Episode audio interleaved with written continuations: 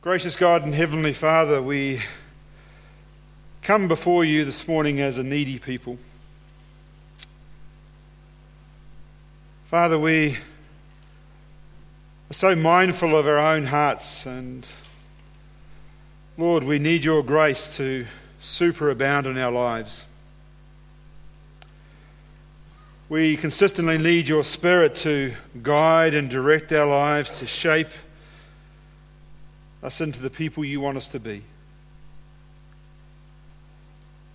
And Father, this morning as we start a new year together, we pray afresh that your word will impact our hearts,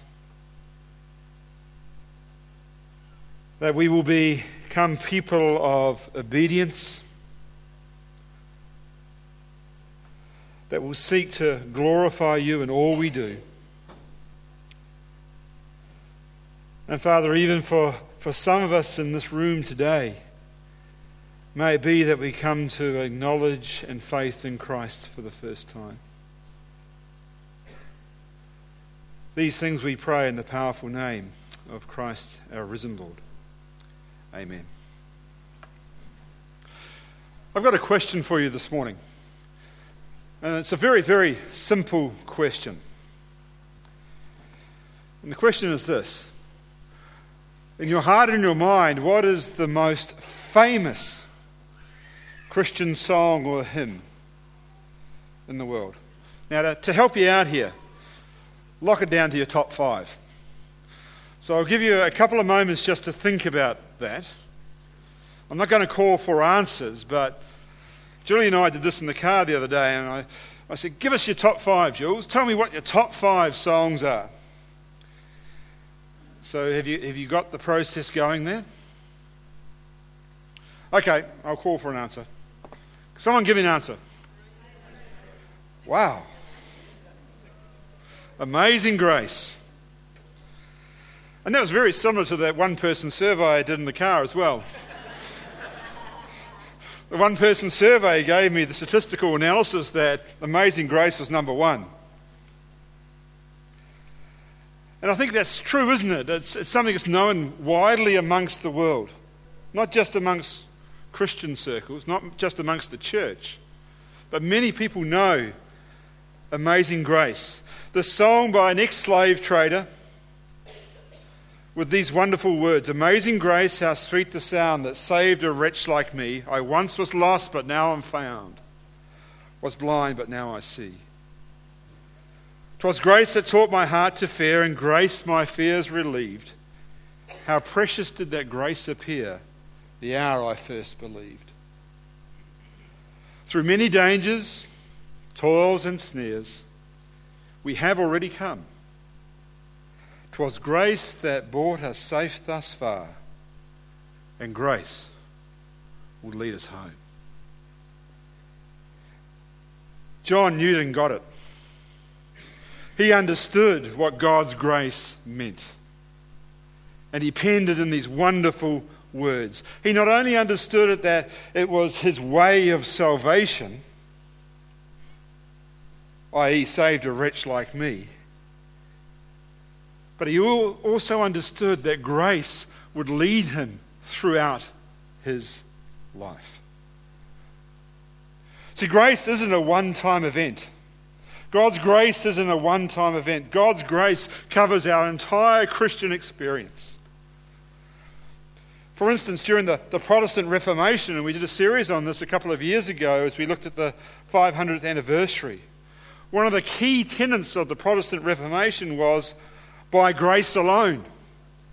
Salvation is by grace alone, which meant that there was no human merit played any part of salvation. Salvation comes by divine grace, and it's God's unmerited favour and not something offered or exchanged or sacrificed by the sinner. Salvation is a gift, an unending blessing, a gift of God's grace. You see, 500 years ago, this was a major issue between the church of the day, the, the Catholic Church, and those who were being reformed by the scriptures. that God and God alone is the sole actor in grace. Grace is His and only His. It's only by His grace anyone can be saved.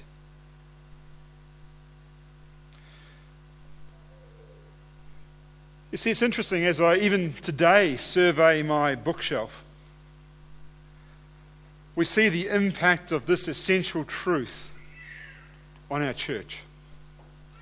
If you go to my shelf, and you, most of you know I work for Insight for Living, you'll see an oversupply of Chuck Swindoll books. And that's okay. He's a godly man. But his book that impacted me the most when I was a, your guys' age, you may not believe that once upon a time I was 18, 19, 20, was a book called The Grace Awakening. Another book by Jerry Bridges called Transforming Grace, and another book by Phil Yancey called So What's Amazing About Grace all delve into this whole area of, well, well how, how central and how important is God's grace for us every day of our lives. Each of those three books moved away from the principle that you're saved by grace and looked at the whole philosophy that it's God's grace that is with you every day of your life. It's God's grace through the empowering Holy Spirit that shapes you.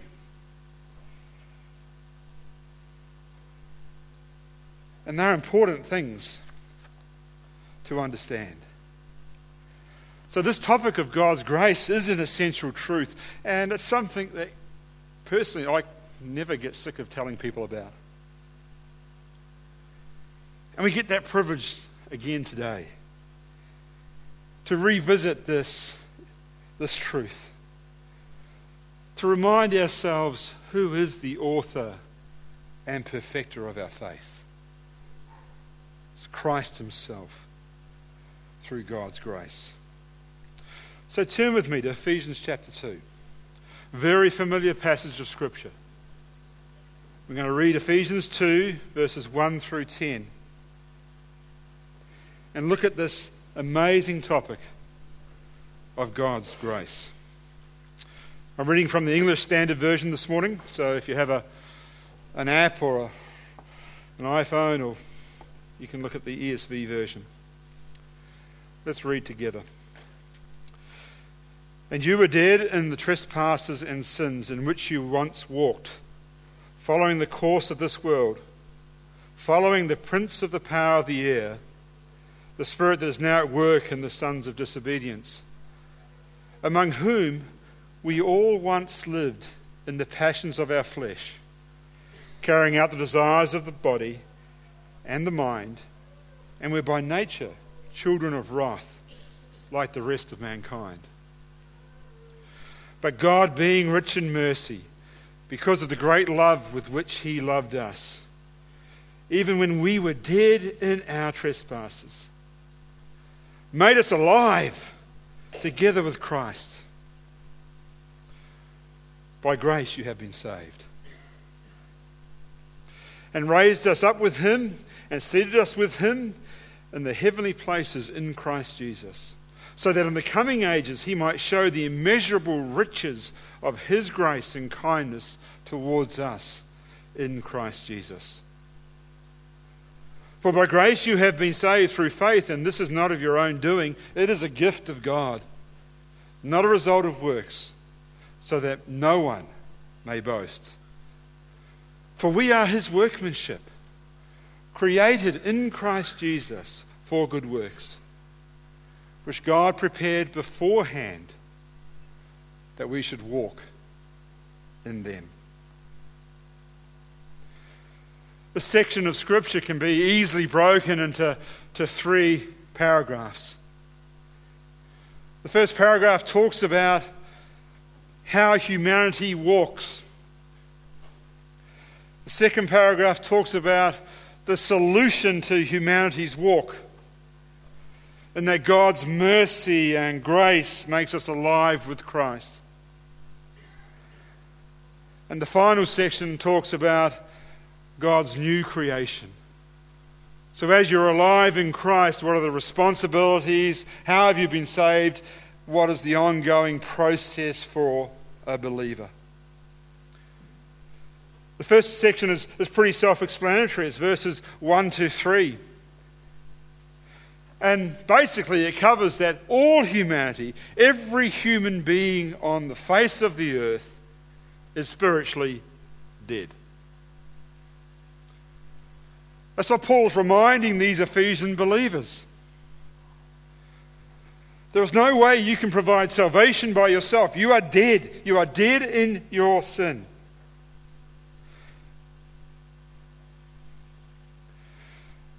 They are dead because you are dead because you're walking according to the world. You're walking according to the passions of the flesh. And by very nature, grab that at the end of verse 3. By very nature, your innate being, your very nature, you are children of wrath. Well, that's pretty heavy duty for the first week in January. But that's the reality. Every human being on the face of the earth, by nature, is a child of God's wrath.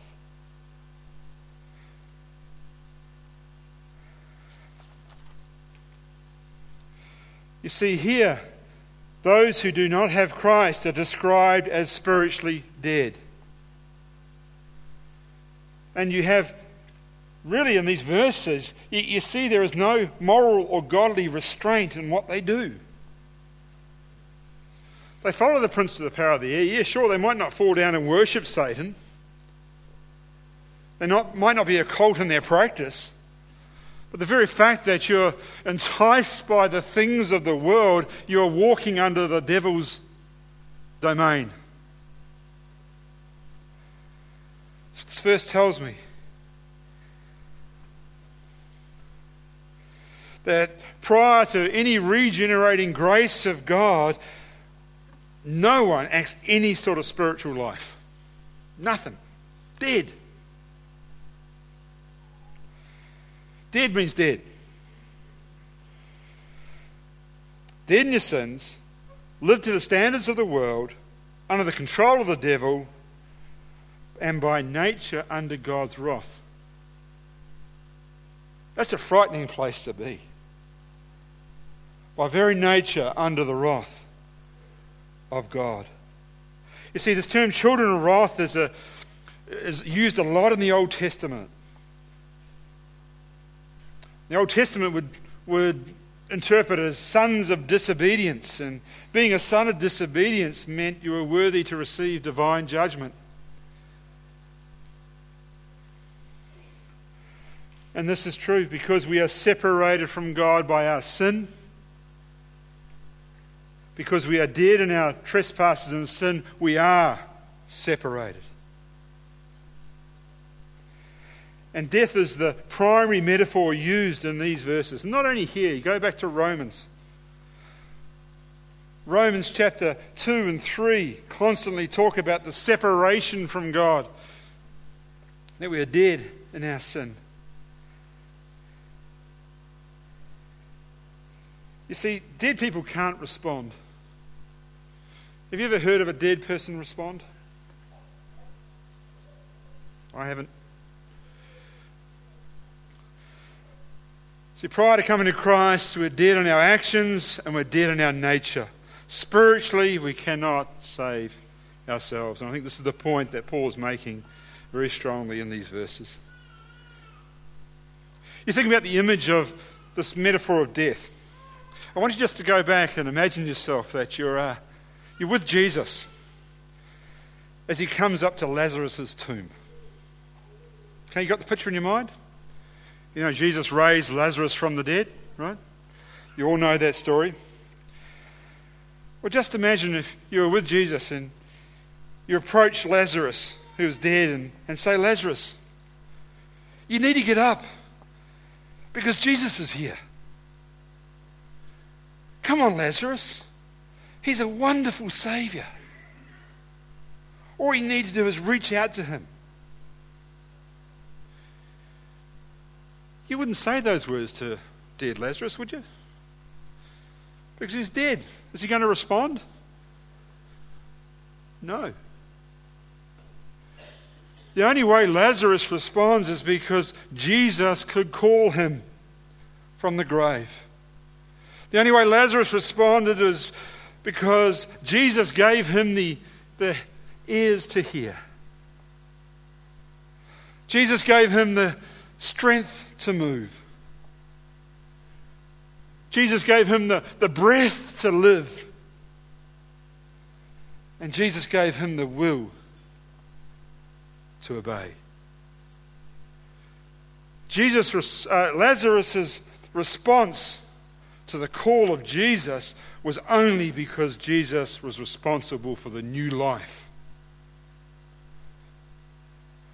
that was granted him. Because Lazarus was dead. It's the same with each one of you and I. We are dead in our sins towards the things of God.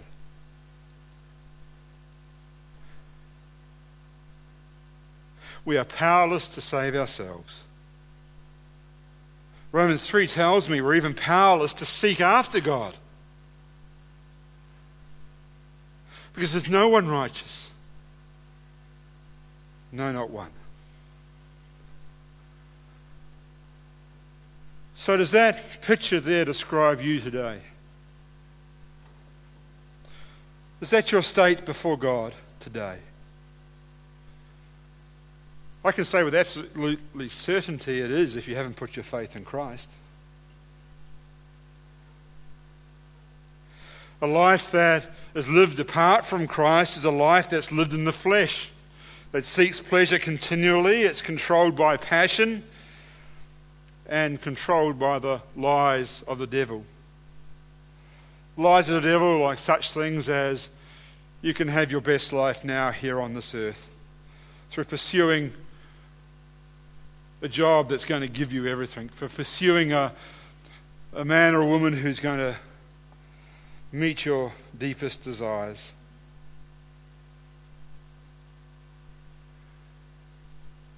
Those things are lies because they're temporary. They don't deal with the eternal, they don't deal with your spiritual state. You see, when we think about the temporal consistently, we're opposing what is eternal. If you're like, we're like a, a sow wallowing in the mud, happy and content, without viewing the eternal reality that was separated from God. It's a life of bondage, a complete life of bondage.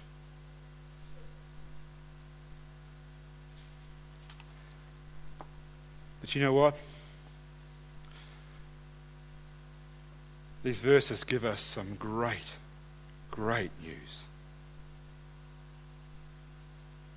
Because even though we are dead, we can be made alive. We can be made alive. Read with me again verses 4 through 7. But God, being rich in mercy because of the great love with which He loved us, even when we were dead in our trespasses, made us alive together with Christ. By grace you have been saved, and raised us up with Him, and seated us with Him in the heavenly places in Christ Jesus. So that in the coming ages He might show the immeasurable richness of His grace and His kindness towards us in Christ Jesus. What great news! Even though you are spiritually completely incapable of doing anything towards your salvation, God steps in. Don't you love the contrast of Scripture? Every time you read Scripture, look for these great contrasts. And the great contrast is normally determined by one small word but. But God. Need I say any more? God transforms the heart. Even though we were dead spiritually, God stoops down from heaven with his amazing mercy and love and makes us alive together with Christ. By grace you have been saved. This is an exclusive act of God alone through Christ. The claims of salvation, there are many throughout the world through many false religions. This is the exclusive nature of who God is and what He has done through the person and work of Christ. The Creator and the Sustainer of this world, the second person of the triune God, came down, incarnate, Word became flesh, and atoned for sin. Atone for sin, what does that mean? took our place on the cross, took the things we deserved so that we could be made alive in Christ.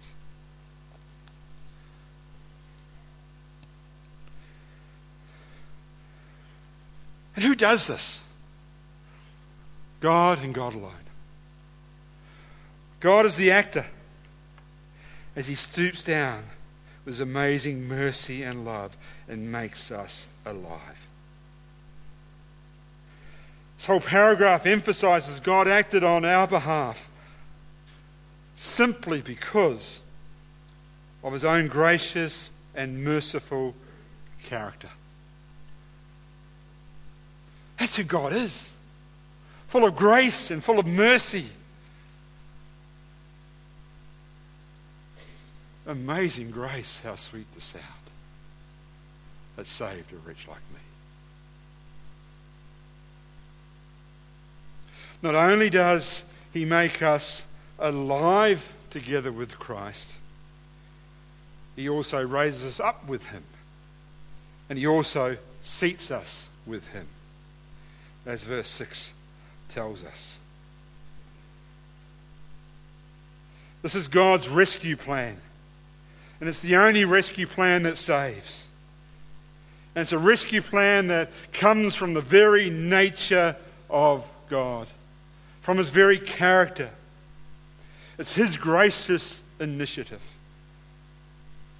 If you go back to Romans chapter 3, you will see a very similar thought by Paul to the church in Rome.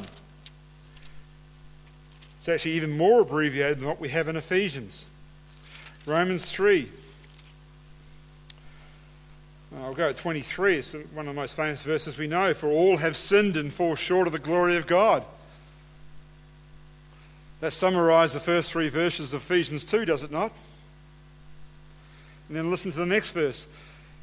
And are justified by his grace as a gift through the redemption that is in Christ Jesus. We have the problem. We are short of the glory of God. We have the solution. It's by God's grace, through Christ, through what Christ offers on the cross, through redeeming us. It's a gracious gift of God that we're justified. That's tremendous news. That is tremendous news. You see, the key truth in this paragraph of Ephesians 2 is this that we've been made alive with Christ through God the Father, who pours out his mercy and love and grace upon the spiritually dead. Please note God's love is not towards the innocent, because there are no innocent. God's love is towards the disobedient, to those who by nature follow the world, the flesh, and the devil. You see, Romans 5 8 puts it this way, and this is a beautiful way of looking at it. Love Romans 5 8. But God shows his love for us, and that while we were still sinners, what? Christ died for us. Amazing grace. How sweet the sound that saved a rich me. God's rich mercy. This is the only time Paul uses the word mercy in Ephesians. It's an Old Testament concept. It's used many times in the Old Testament. And a well known Hebrew word called hesed, talking about God's covenant faithfulness, his loving kindness towards his people who continually rebelled against him. Gosh, we've just done a, a series through the back end of Judges. What's the one thing that impressed you the most about that? God's continued faithfulness to a people who hated him. God's continued faithfulness to a people who turned and worshipped other gods. And yet, God, in His Hesed and His loving kindness, um, showed His mercy towards them. You see, in the context here, this is not about God's covenant mercy and faithfulness, but this is, a, this is at the essence about God's character and his compassion for sinners. God extends his mercy towards sinners because of his great love, because he knows they are completely helpless and entrapped in their own snare of sin. So, you know what this, these verses tell me, which is tremendous? Dead men, dead women can walk. Dead men and dead women can walk through faith in Christ through faith in his atoning sacrifice, that he is your sin bearer, that he has taken God's wrath in your behalf.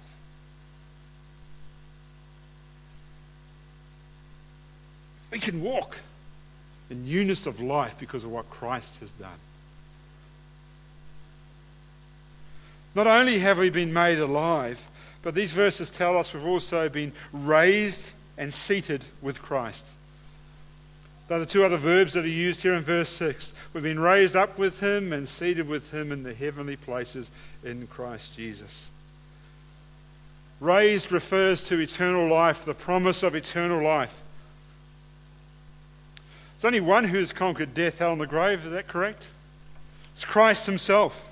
Through Christ's resurrection, he has imputed the same thing to us when we put our faith in him, that we also will be raised with him. Because he has conquered death, we too also conquer the constraints of death and sin. That equals eternal life. For the wages of sin is death, but the gift of God is eternal life. Romans 3. Not only have we been raised with him, no longer is a, a guarantee of eternal life ours. But let's face it, everyone has eternal life, okay? You realize that? Every one of us has eternal life. It's just the destination that's up for grabs.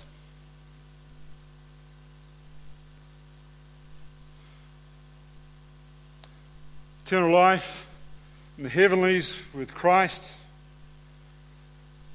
or eternal damnation in hell, the devil and his angels. Every one of us has an aspect of eternity to us. It's called our soul. So here we see God raised Christ, conquered death, conquered sin. And when we put our faith in Him, we have eternal life. But not only that, we also have an inheritance seated with him in the heavenly places in Christ. It's an inheritance we have. We have eternal life, and we're made alive. Let that be a focus for you, Christian, you believer this year. These are critical things in our walk.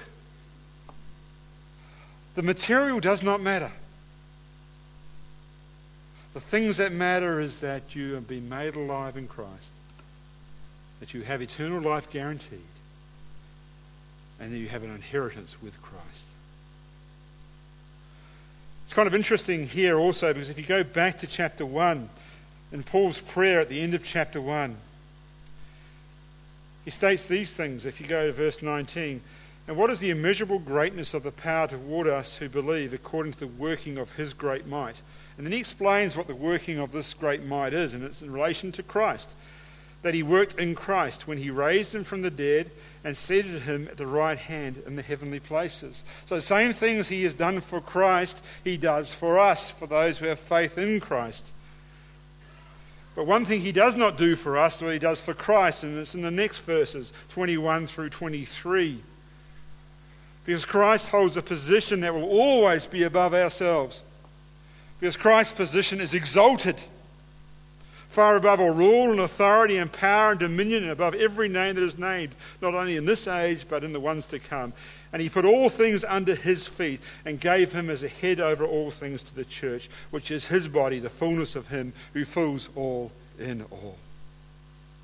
So, yes, we are raised with Christ. Yes, we are seated and we have an inheritance, but Christ is the one who is exalted.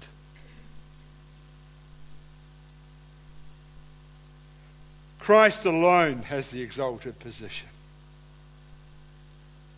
And you get that right through the start of chapter 1, where you see this phrase consistently appealing. Verse 6 To the praise of his glorious grace, we have redemption. Verse 12 So that we who were the first to hope in Christ might be to the praise of his glory. And verse 14 To the praise of his glory. Christ is the exalted one. Verse 7 tells us the purpose of being made alive, the purpose of being raised up, the purpose of being seated with, which are all past tense verbs, by the way. So when you put your faith and trust in Christ, these things you have now. But there's a future aspect to it which verse 7 tells us, so that in the coming ages he might show the immeasurable riches of his grace and kindness towards us in Christ Jesus. So, not only in this present age, but in a continual age, the whole demonstration of what God is doing and has done will be shown. To demonstrate his kindness, to demonstrate his love for the sinner and ultimately in the future age, we will fully appreciate His grace. Because we only get a glimpse of it at the moment. So we've got the stinking old mortal body we've still got to deal with. We still have the fleshly desires we need to deal with. We still have all those issues we need to deal with, but in the coming day, we will fully appreciate His grace and His mercy. See, God loves us entirely out of His mercy. We may never fully understand in this life the mysteries of God's sovereign act of salvation. But we can begin to glimpse and grasp His overwhelming love and mercy. See, God is the only one who sovereignly acts to make the spiritually dead alive by uniting us with Christ. This is what these verses teach us and many other verses in Scripture. God is the one who makes us alive. In verses 8 to 10, we have God's new creation. He starts explaining what it means to be made alive. He repeats the phrase, By grace you have been saved through faith, and this is not of your own doing, it is a gift of God. This is reaffirming that salvation is God's gift through the channel of faith. And has nothing to do with the human being at all. Why not? Because if it had something to do with humans, this verse tells us we would boast about it. We'd become arrogant about it. We'd boast. We'd say, oh, I've made my way to God in some way or another. purpose is here that it is a gift of God and of no one else. It's completely not of your own doing. So salvation doesn't come by church attendance, it, it doesn't come by baptism, it doesn't come by good works, doing good to others, you know, hum, humanitarian things. It doesn't come by following a well crafted Bible study plan. It doesn't come by some liturgical confessions. It doesn't even come by birthright. You know, I honestly thought all New Zealanders were saved, but I've come to the solemn conclusion that is not the case. I won't start on Australians. Uh, see, no human endeavour earns any favour with God. None. Because salvation is not earned, it's a gift. It's a gift available through the channel of faith. And I would even contend that God grants faith. Some will disagree with that in this audience. That's okay. But God grants you the faith to believe. Believe regeneration comes before faith. See, salvation is on the basis of grace alone, through faith alone, in Christ alone. The divine intention in providing salvation, apart from any human effort or achievement, is to exclude all human boasting. And then we have verse 10, where we see the responsibility of being part of the new creation. For we are his workmanship, created in Christ Jesus for good works, which God prepared beforehand that we should walk in them. See, God's salvation up to this point has been described in terms of being made alive in Christ, being raised to eternal life, being seated with Christ and sharing an inheritance. Now it's spoken in terms of a new creation, God's creation. Please note that. We are His workmanship. We are God's workmanship, God's handiwork, I think the NIV says. God's handiwork that's been created in Christ for good works.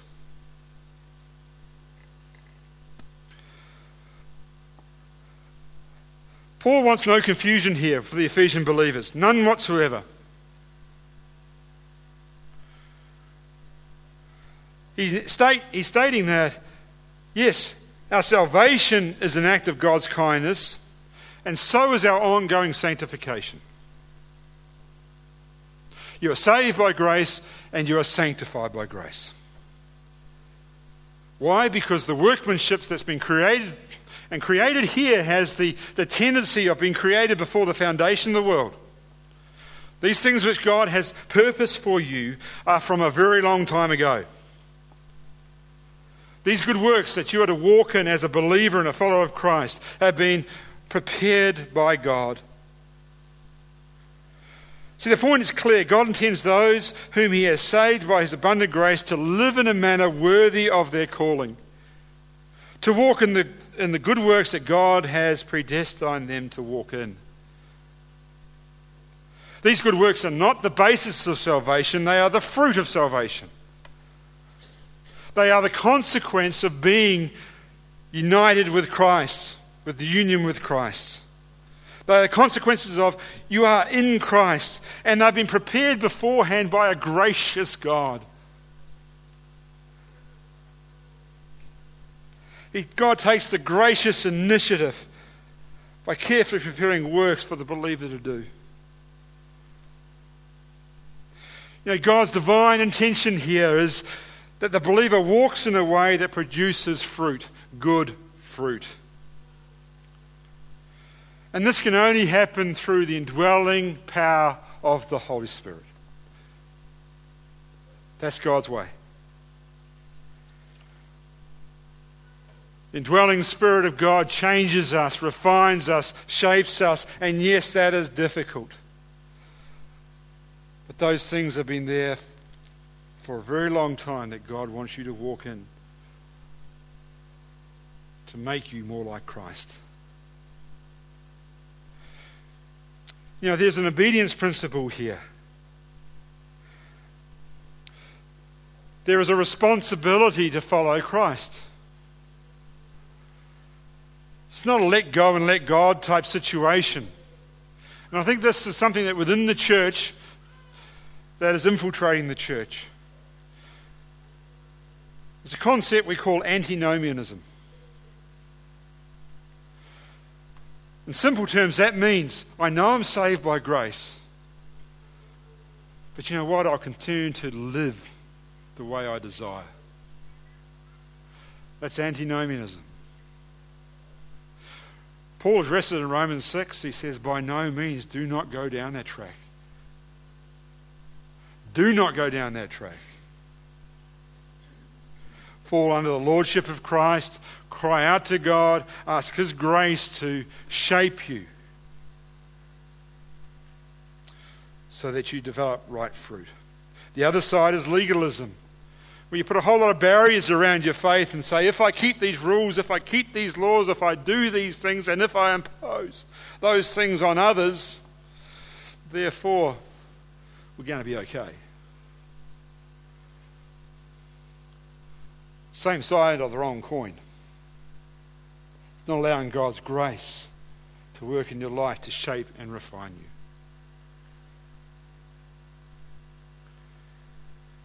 So we are those who have faith in Christ are God's workmanship created in Christ for good works. So walk in them. These verses have highlighted two types of walk, have they not? the walk of humanity. A walk that is entrenched in the course of the world, the power of the devil, and the ways of the flesh. Versus a, a walk as one who has been made alive by God in Christ. One who has a workmanship, a handiwork to do for the sake of Christ. These verses clearly teach that salvation is by God's grace. They teach that our ongoing walk is by God's grace, and the fruit of our union with Christ is a changed lifestyle. Folks, as followers of Christ, we're works in progress. We are works in progress. Newton got it. Through many dangers, toils, and snares, we have already come. 'Twas grace that brought us safe thus far, and grace will lead us home. We are works in progress. And you know the encouraging thing, if you've been made alive by God, God is with you every step of the way. His grace is superabounding.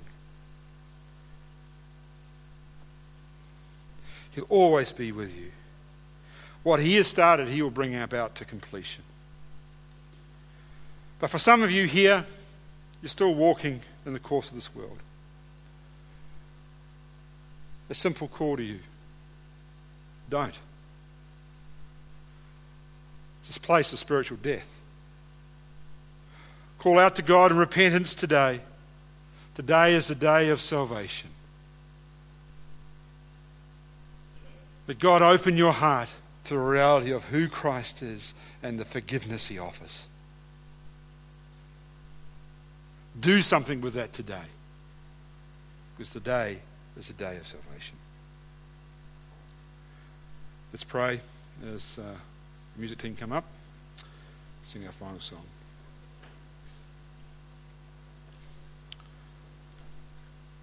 Gracious God and Heavenly Father, we thank you that salvation is all of you. Father, we thank you that you are the author of salvation. Father, we thank you that through Christ we are redeemed and justified. Father, we thank you that for those of us who follow Christ, you have prepared works for us to do. Help us in obedience to reevaluate what we're doing for you, Lord, and to call out and ask for your grace to sustain us through the different circumstances of life. And Father, this morning there may be some here who do not know you, who are still walking in their sin. Father, open their hearts, we pray. Break, heart, break open their hardened hearts and let them cry out to you in repentance and seek the Lord. Allow them to put faith and trust in your precious sacrifice, our Lord Jesus. This is our prayer in Christ's name we pray. Amen.